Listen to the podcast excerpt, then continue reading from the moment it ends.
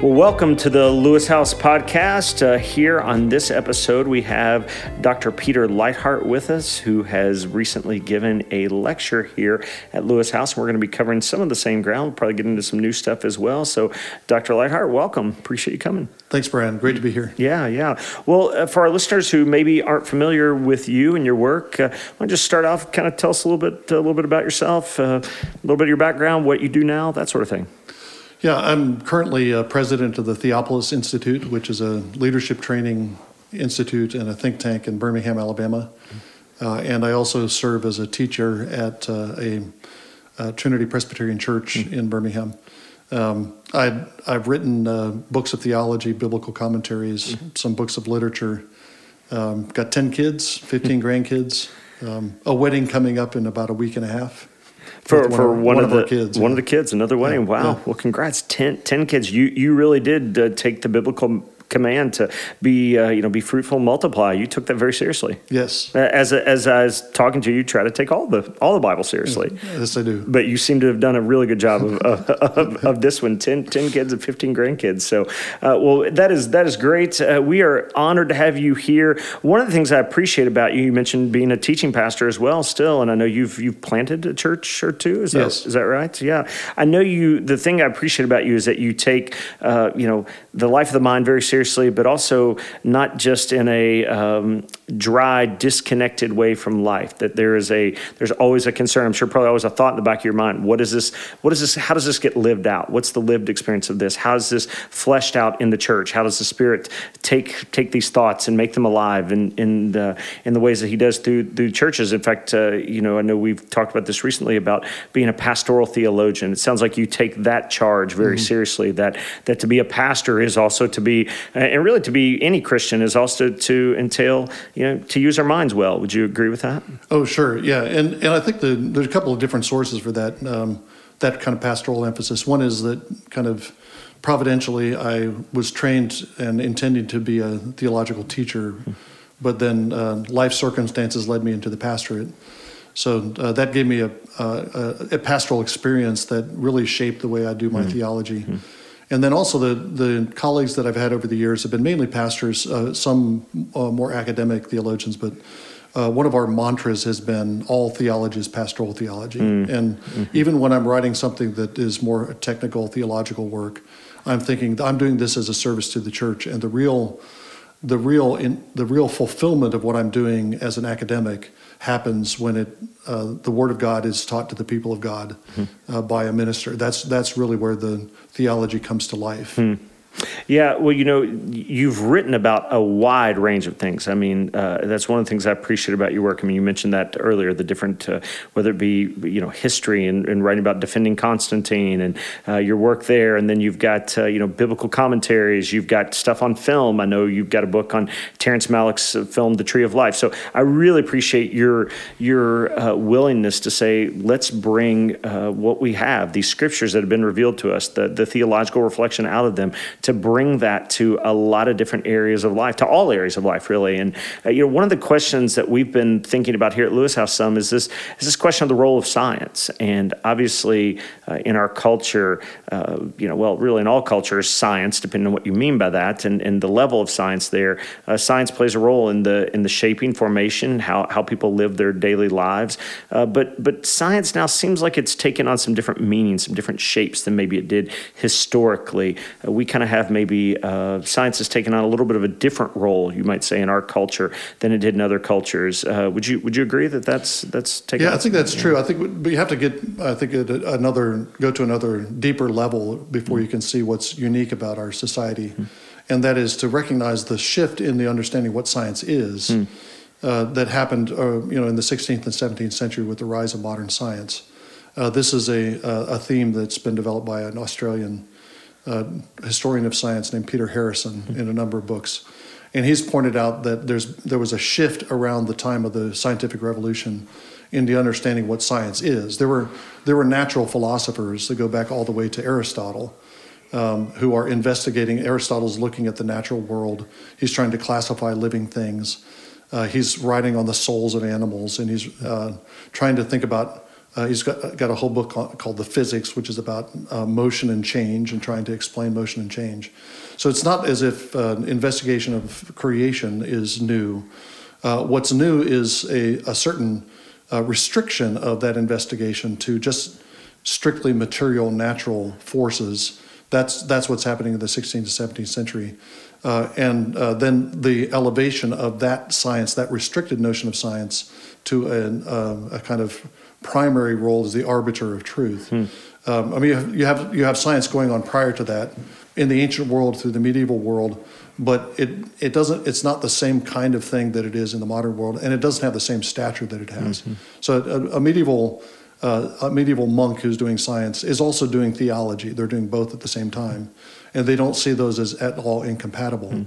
Um, they're trying to investigate the creation and while recognizing that the creation comes from a creator. Those are those are just two sides of the same investigation, and it's the restriction of uh, scientific investigation just to the natural world that's uh, that's unique, and and then. Um, the elevation of that that kind of uh, that kind of science to a, a leading role in in uh, determining what what counts as true in in human society. Well, it, it seems to me there's a, a certain kind of arrogance, maybe, uh, and and I don't mean that in a, in a I don't mean to attack science. I mean science. Uh, uh, you I fully assume agree that is one of the ways in which God has given us. He's given us our minds to be able to investigate uh, the world and to learn about it. Uh, but it seems to me there's a certain kind of arrogance to in in modern science that that only it can speak to matters of truth, mm-hmm. and and this becomes yeah. this becomes problematic. I think. Yes, uh, I think that's right. I, I referred last evening to uh, a, a, recent article by the Roman Catholic philosopher D.C. Schindler, David C. Schindler, uh, where he talks about modern science actually beginning from what he calls a gesture of modesty. Mm-hmm. We're just going to we're just going to look at natural forces, uh, material forces. Uh, there may be metaphysical forces. God may be involved in the world we don't know.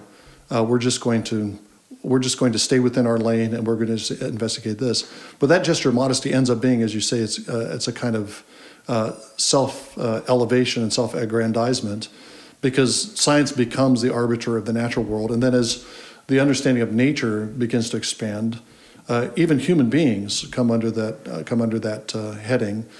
human beings are the product of various kinds of natural forces.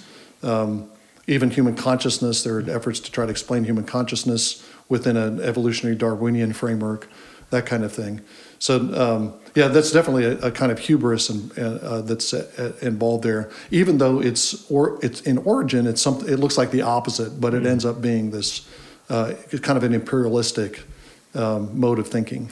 How would you, you know, the term science and scientism, how would you distinguish between those two things? Again, we, I think as Christians, uh, want to have an, a, a, very appropriate and healthy respect and appreciation for science. I mean, I mean, all the different gifts that science has given us. Uh, we, we want to be appreciative of those, right. but yet scientism seems to go beyond that. How would you distinguish between science and scientism? Well, science, modern science, is deliberately set up to be provisional. Uh, it's um, it's contested. Uh, somebody proposes a theory, backs it up with experimental evidence, but then uh, there's always the possibility that somebody else will propose a different theory that explains things better, backing it up with different mm-hmm. and better kind of uh, experimental evidence. So. Um, science is designed to be provisional and designed to be contested and and, uh, and debatable. Uh, scientism uh, is is a dogmatic use of science, and mm-hmm. I think we saw this uh, this uh, almost a parody of this kind of dogmatism during the recent pandemic, where mm-hmm. there's uh, the the uh, decrees were issued from public health authorities follow the science. Um, anybody who was looking a little bit below the surface was aware that there were many, many scientists who were mm-hmm. contesting yeah. the public health, the, the the official line of public health uh, experts. There were other experts that were uh, coming to different conclusions. Yeah, and uh, there were moral claims in that as well. It wasn't correct. just follow the science as a, a, suggestion. It was you should follow the science. Yes, right. Yeah, there was a moral dimension. Exactly. So, yeah. so scientism is both dogmatic and it becomes moralistic. I think scientism is also the. It's different from science in that uh, science, properly speaking, investigation of the creation is open to truth that might be in, might be arrived at otherwise. So, I think for Christians, uh, scientific investigation has to be open to input from revelation. Mm. Uh, it's it's possible. We have to believe that it's possible that something in the Bible would have an effect on the way that we think about the natural world. Um, for scientism, science itself and the methods of science are the only way to arrive at truth. And again, you have this kind of limitation of science. It's not open to listen to other other methods of knowing, um, and that's that's when you get into uh, the kind of pride that you're talking about with scientism. And this this isn't just a problem. It strikes me for Christians and for you know how does theology engage with science? It seems to me that it's a problem for you know let's say philosophers. Uh, you know that sure. that it it locks a lot of other disciplines out of the conversation of you know of how do we understand our world? Is that is that fair to say? Oh, oh yeah, certainly. That it's uh, yeah, it's not it's not just a, a, problem for Christians. I agree with that.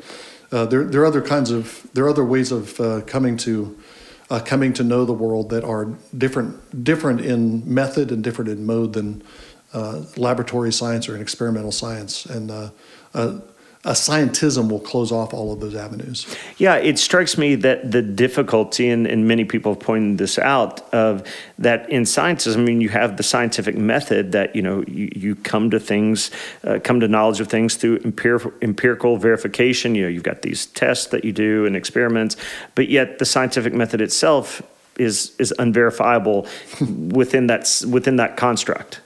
Yeah, that's right. Uh, it's uh, it can't yeah, you can't you can't justify the way science works on the basis of scientific methods. There mm-hmm. are there are other kinds of commitments that are at work there, and I think it's also important. This is a point I made in my lecture last night. Uh, science operates uh, and has authority because it claims to have access to the empirical world, the world as it actually is. Uh, much of scientific theorizing is dealing with things that we we can't actually empirically access. What, need, what, do you have in mind? Well, you need specialized yeah. instruments to get at microscopic uh, mm-hmm. things. You need specialized instruments to get at uh, you get get at um, uh, uh deep space, for mm-hmm. example. Mm-hmm. those instruments are um, you need to know how to use them. They might malfunction. Mm-hmm. Uh, you have this. it's it, you have the the mediation of an instrument or some kind of machine between you and the world that you're investigating, which means that it's not just you're uh, you're accessing the world and there's this kind of obvious relationship between what you're seeing and the, the, scientific theory or even something as simple as you know gravity is a is a is a construct we don't mm. we see the effects of what we call gravity mm. when something falls but we don't see gravity itself that's a that's a that's a that's a hidden force that's an, a, a non-empirical force mm. that is theorized in order to explain what we see happening uh, but uh, uh, again, the, a lot of science is moving from the apparent world into this kind of occult forces or hidden forces. I don't mean occult in the sense of magical, but these hidden forces that are not uh, not directly verifiable. Yeah. So you have you know theoretical uh, work that goes into this. You you have interpretive work. I mean, you have this massive amounts of data and various things, and you're trying to interpret this, which then also brings in that so much of science involves people. Right? right? I mean, these aren't just machines that are calculating whatever, uh, and even you know even that would be problematic potentially. But uh, of you know the agents who set up the machines to to uh, interpret the data. But uh, speak to a little bit the role of people even as yeah. scientists, because yeah. scientists are people. Yeah. Yeah. Yes, obviously so. um, well, I think that I think there is a there's a kind of discipline uh, that uh, conscientious scientists exercise and try to uh, restrain themselves from from bringing their own biases into mm-hmm. play in their interpretation of evidence or into their observation of an experimental result or whatever. That's there's a there's a kind of uh, uh, self restraint involved there that uh, I think many scientists actually actually try to practice. They can't eliminate their biases. They can't eliminate uh, the human element entirely. Uh, and as you say, uh, scientists have the same kind of uh, weaknesses, foibles. You know, um, scientists uh, uh, sometimes have lapses of attention. Scientists make mistakes. scientists have bias. Scientists have ambitions. if you look at the accounts of the discovery of the DNA molecule, for example, uh, Watson and Crick, and the description of the ambitions that they had in order, uh, they wanted to unravel this mystery of, uh, of, uh, of living things before anybody else did. They wanted to get to that to get to that point first. So there's a there's a role of ambition which affects the way you, that you operate. So even the most conscientious scientist is having all these other forces, and that that uh, that doesn't uh, uh, that's not a, a, a subversion of science. It doesn't mean science is not effective and not an effective way to uh, to investigate the world, but it does qualify how certain it can be. Well, it strikes me that this is a particular problem. It's a it's a problem for science in general, and, even to call it a problem, it's just a reality. I mean, it, to call it a problem maybe to to put it in a in a negative light, but it's just a reality that that we need to to recognize. This is what goes on when people are doing science. It does strike me that this is uh, particularly the case for people who are in the so-called social sciences. Mm. Would would that be would that be uh, true? I mean, and maybe you want to distinguish as as others have between you know maybe the hard sciences and social sciences sciences? Yeah, I think there there, there are different uh, operating in different ways. I mean, you're uh, one of the one of the uh, clear differences that you're dealing with uh, in the social sciences. You're dealing with living human beings who have their own intentions, and you're trying to you're trying to investigate at the in the aggregate. If you're a sociologist, you're trying to understand human behavior in an aggregate um, uh, and understand so- social trends, um, uh, which you can you can there are ways of uh, of finding reality, truth there, um, but um, I think the the the uh, the complication, the additional complication that comes with the social sciences is the human element. That's not just on the part of the investigator, but now the object of your investigation mm-hmm. is is also a human being who has his own ambitions and biases and so on. Mm-hmm. Yeah. Well, you know, one of the problems that strikes me for science in the the contemporary university, because so much uh, scientific research is connected in our culture, at least in America, to these uh, educational institutions and all the dollars and grants and everything that they process and the equipment and scholars, is that there there's a lack of um, there's a lack of, of, of, voices from multiple angles. I mean, the, the contemporary university has tended to narrow some of its viewpoints on certain matters. And so, uh, you know, you have people, you know, science works well when there's multiple people in the room discussing and arguing and, mm-hmm. and pointing out, like you said, a lapse in judgment or, a, you know, or just a lapse of attention on something mm-hmm. uh, that they, uh, they need multiple voices helping them.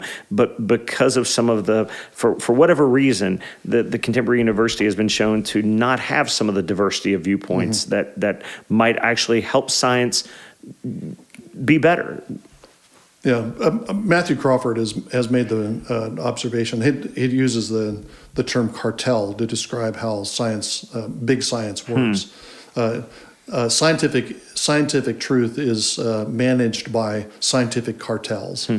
So you have um, huge amounts of money that go to research universities or to research uh, to, to private research um, facilities. Um, they, those those research facilities have to uh, persuade the granting agency, whether it's a government agency or something else, to give them that money. Um, they uh, they have to um, manage the distribution, dissemination of the information they're giving. Crawford points out, for example, the way that uh, the way that peer-reviewed journals operate. Uh, you have you have peer-reviewed journals, and getting an article in a peer-reviewed journal is a kind of stamp of approval. Uh, but the reviewers, the peers who are reviewing those journals, are also gatekeepers, mm-hmm. uh, and it, they have interests that they're trying to protect. And if an article comes to them that's too far out of the norm or too far out of the uh, out of the uh, the normal science that they're operating in, uh, it, it gets rejected. It might be published somewhere else in a non-peer-reviewed forum. Mm-hmm but that means that it has less prestige and mm-hmm. it's easier to dismiss as a fringe this is a fringe kind of scientist he's never published anything in a peer-reviewed journal or the reason he hasn't is because the peer-reviewed journals are controlled by this these big money cartels mm-hmm. who exclude uh, challenges and exclude the eccentrics who are theorizing otherwise so the whole system is uh, is set up so that to minimize dissent in certain ways. And uh, yeah, that, that does lead to the uh, a weakening of science, and it leads to other kinds of crises that um, uh, we, it becomes a kind of echo chamber where you don't have the kind of checks and balances that science is supposed to have. Yeah, there are a lot of other factors going into what gets classified as science and what is able to be shared with a, a wide range of people. Uh, with concerns that are far outside of just the little, you know, the guy in his lab or the woman in her lab doing her, you know, calculations, adding in her chemicals and watching the reactions and, and that sort of thing. There's a there's a whole other uh, there are a lot of other elements that go into modern science. Yeah. Yeah, and that's that's again a point that Matthew Crawford makes is the the, the disconnect between the image we have of science, uh, which goes back to um, you know I think I thought think of Thomas Edison as a an inventor, uh, a lone inventor in his uh, in his laboratory experimenting, mm. you know. 99% perspiration, 1%, 1% inspiration, trying to come up with an electric light bulb. Um, and uh, that's the image that we have of science. And, and science uh, science has authority in our society because it uh, it it uh, kind of feeds on that image that people have. But that's just not the way that science operates these days. Uh, because of the, the scope of science, the the expense of the equipment that uh, that uh, big science uses, um, the the staffing of a big scientific lab, uh, laboratory, all of those things make it make it a big business, and you get all kinds of other things operating. So you have this disconnect between the source of science's authority, which goes back to those uh, earlier images of what scientists were doing, uh, that over against the way science actually operates today. Well, you know, Lewis House, our what one of the things we feel like God has uh, uh, called us to do is just to encourage Christians to to think Christianly and to live faithfully. I mean, these two things are, are intertwined together. And so, as we as we think about science as Christians, uh, you know, how, how would you encourage Christians to just approach this topic approach the realm of how do we how do christians engage with the scientific community? Like there's been so much as you note uh, uh over the past couple of years uh, with the pandemic and, and people you know, questioning science, some of which was very appropriate, you know, to, to question, okay, um, you say this, but but on the basis of what? And and part of the difficulty was over the past couple of years with the pandemic is that people were forced to uh, science, the scientific community was forced to move very quickly, mm-hmm. and and science I think moves best when it moves more slowly, and there's times mm-hmm. for conversation, and part of that was just out of necessity; they had to move quickly, uh, but uh, but a lot of people have raised a lot of questions, and, and people said, well, I, science, let's just throw it in the waste bin and let's, let's, you know, but that seems like an overreaction from some Christians to say we don't need science or the scientific community has nothing to offer us. Uh, and so, so what's a, what's a healthy balance for Christians who, who we don't want to discard science, but we don't want to submit to scientism either? Where, where are Christians to think and live in here? Yeah, I think it's it, that's a very difficult question. I think it's complicated. Well, that's by, why I'm asking you yeah, to answer it instead of me trying to answer it. Yeah. Uh, I think it's complicated by the fact that uh, most of us get our scientific information through various kinds of popular organs. Uh, mm-hmm. I don't read scientific, technical scientific papers. Mm-hmm. I couldn't read most technical scientific papers. Mm-hmm. Uh, I read it as filtered through um, um, popularizers, mm-hmm. um, and then those popularizers are made available uh, through various uh, you know social media organs and so on, mm-hmm. which is complicated because you have you have this uh, wide variety of different opinions. That's just that's just uh, uh, restating the problem that you're addressing. A couple things that I that I uh, I'd want to say. One is the um, I think there's a there's definitely a role for defending Christian truth over against scientific critique. the kind of apologetics that many people have done over the years. Um, you know, the, the uh, uh, uh, David Bentley Hart we talked about mm-hmm. yesterday mm-hmm. in his book Scientific uh, Atheistic Delusions mm-hmm. Uh, and the kind of um, um, uh, the um, unfounded claims that a, a, figure like Richard Dawkins makes mm-hmm. about the mm-hmm. the the, the power of science and the mm-hmm. and the and the and the ability of science to ar- to be an arbiter of truth.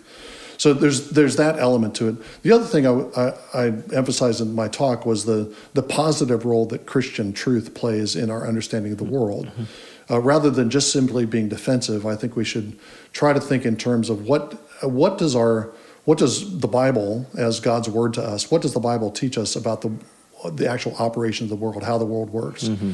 Again, we uh, we shouldn't assume that it doesn't tell us anything about mm-hmm. that. We shouldn't assume that it's just a religious book. Mm-hmm. It's a book about the world, and so it should give us insight into the, the nature of the world. Um, and uh, and Christian theology more generally gives us insight into the nature of the world. So I think uh, on those two fronts, uh, those are the two uh, two kind of fronts we have to fight on. The other thing that I uh, I, I, did address last night a little bit in uh, in uh, in answer to a question. I think what the, the proliferation of uh, diverse opinion in social media, one of the things that that does is forces back to local sources of authority, personal social, uh, sources of authority. There's, there's no way that most of us can arbitrate the different views of the pandemic, for example, independently. So uh, we trust the people that we know are trustworthy, that, and those are typically people that we know personally. Uh, they might be professors at a college or teachers at a school. They might be on certain issues. It might be your pastor. Um, somebody was telling me after the uh, uh, after the uh, talk last night that uh, during the pandemic, uh, their their um, family doctor said, if you have an article, you've come across an article about the pandemic, send it to me. I will read it. I will try to evaluate it, and I'll I'll get back to you and try to help you sort through what's true and what's not in this article. Uh, that's a great example of finding somebody that you trust because he's your personal physician uh, that can that can sort through these issues uh, and help you think through them when you can't when you don't have the so I think we're we're thrown back on those kind of local sources those personal sources of authority uh, which I think is where we should uh, where authority resides in general anyway uh, we should put much less stock in the in the uh, um, you know uh, the the loud voices on Twitter or even even the expert voices that come out of uh, the scientific community, uh, and much more emphasis on the on the local the local authorities that we're dealing with on a day to day basis. Well, even though people who are listening to this may not be local uh, to, to this, I hope they uh, find some real wisdom in what you've shared today. And uh, that's one of the, the aims of Lewis House is to try to bring helpful voices, people who can uh, help us think through various key matters, including questions that we've been wrestling with on science. So, Dr. Leithart, thanks for being here. If they, they want to check out more of your work online, is there a good place uh, that they could go to? Yeah, TheopolisInstitute.com is our website, and we also have an app. Uh, if you go to your app store and look up the Theopolis Institute, you can download an app, and that's a good way to keep track of what we're doing. Okay, awesome. Dr. Leithart, thank you so much. Thank you.